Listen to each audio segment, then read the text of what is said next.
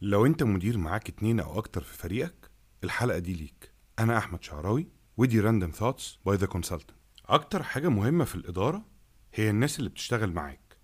دول رأس مالك الحقيقي اللي في وقت الزنقة هتلاقيهم دايما بيسندوك. كمية القصص اللي بنسمعها ونشوفها والشكاوي المستمرة من المديرين عن إزاي الموظفين الكويسين بقوا حاجة صعبة جدا تلاقيهم. وطبعا الشكوى الأكبر من الأجيال الجديدة. على حسب انت من أنهي جيل هتشوف مين الجيل الجديد.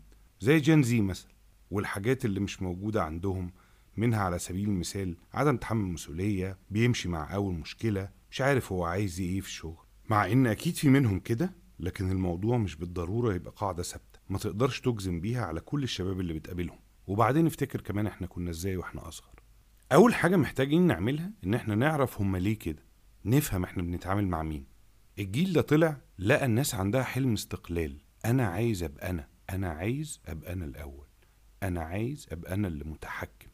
محدش يتحكم فيا.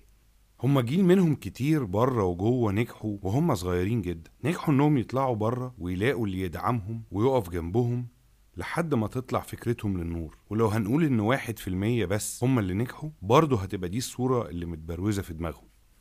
كمية الناس اللي ما خلصوش الجامعة بتاعتهم وفتحوا شركات وطلعوا بأفكار اللي هم شايفينهم قدامهم قدوة قدروا يسيطروا على حياتهم بالكامل وقدروا يعملوا فلوس كتير جدا في وقت قصير جدا بقت هي دي الحاجة اللي هم بيجروا وراها وده شيء طبيعي جدا ما نقدرش ننكره. ده يودينا للقدوة. هتلاقي دايما القدوة بتاعتهم هو أصغر مدير وأول واحد يترقى وأسرع واحد يوصل. دول بيبقى بيتسلط عليهم الضوء وبرضه بيشوفوا إن هم ممكن يعملوا زيهم. مشكلة كمان هي الضغط الاجتماعي.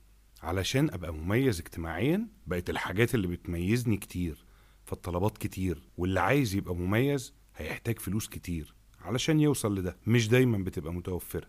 تطور الاختيارات من الستينات لحد دلوقتي بقى كبير جدا. يعني زمان كنت تبقى موظف وتترقى وتكبر كده أنت ناجح. بعديها دخلنا في إن أنا أفتح بيزنس استيراد وتصدير. بعد كده بتوع التسويق هم اللي بقوا أجمد حاجة. وطبعا على مدار السنين دي كلها الحاجات التانية إن أنت تبقى دكتور أو مهندس أو يمكن محامي ناجح اختياراتنا ما كانتش كتير.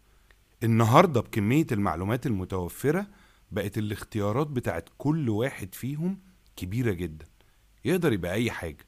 وجوه لأي حاجة دي ميت أي حاجة كمان. صعب قوي إن أنا أحدد في سن صغير أنا عايز أبقى أنهي حاجة من الاي حاجة. أنا بقى كمدير للجيل ده دوري إيه؟ أول حاجة أعملها إن أنا أبقى فاهم المشاكل دي ومعترف بوجودها. مش من بره لازم أبقى جوه تفاصيلها. محتاج علشان أحافظ على الشاطر منهم أكون عايش الوضع اللي هو فيه. وأكون بدي أدوات أقدر بيها أوصله للي بنسميه الرضا الوظيفي. ضروري أكون واضح في كل كلامنا. أسيطر على التوقعات. مش ادفنها بس أسيطر عليها.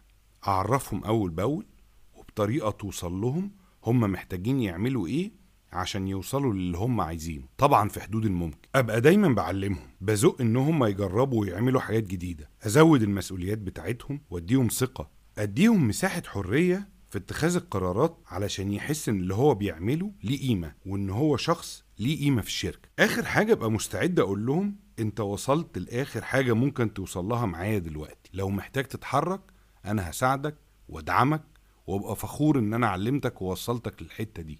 لأن الصورة النمطية بتاعت المدير اللي بيبتدي يقلب معايا ويبتدي يعاملني وحش لما يعرف إن أنا عندي فرصة تانية في حتة تانية لازم تمشي. ما بقتش تنفع معاهم. وفي وقت قليل جدا المدير ده والشركة دي ما بيبقوش أماكن هم عايزين يشتغلوا فيها. أنا أحمد شعراوي المستشار وده بودكاست Random Thoughts أفكار عشوائية.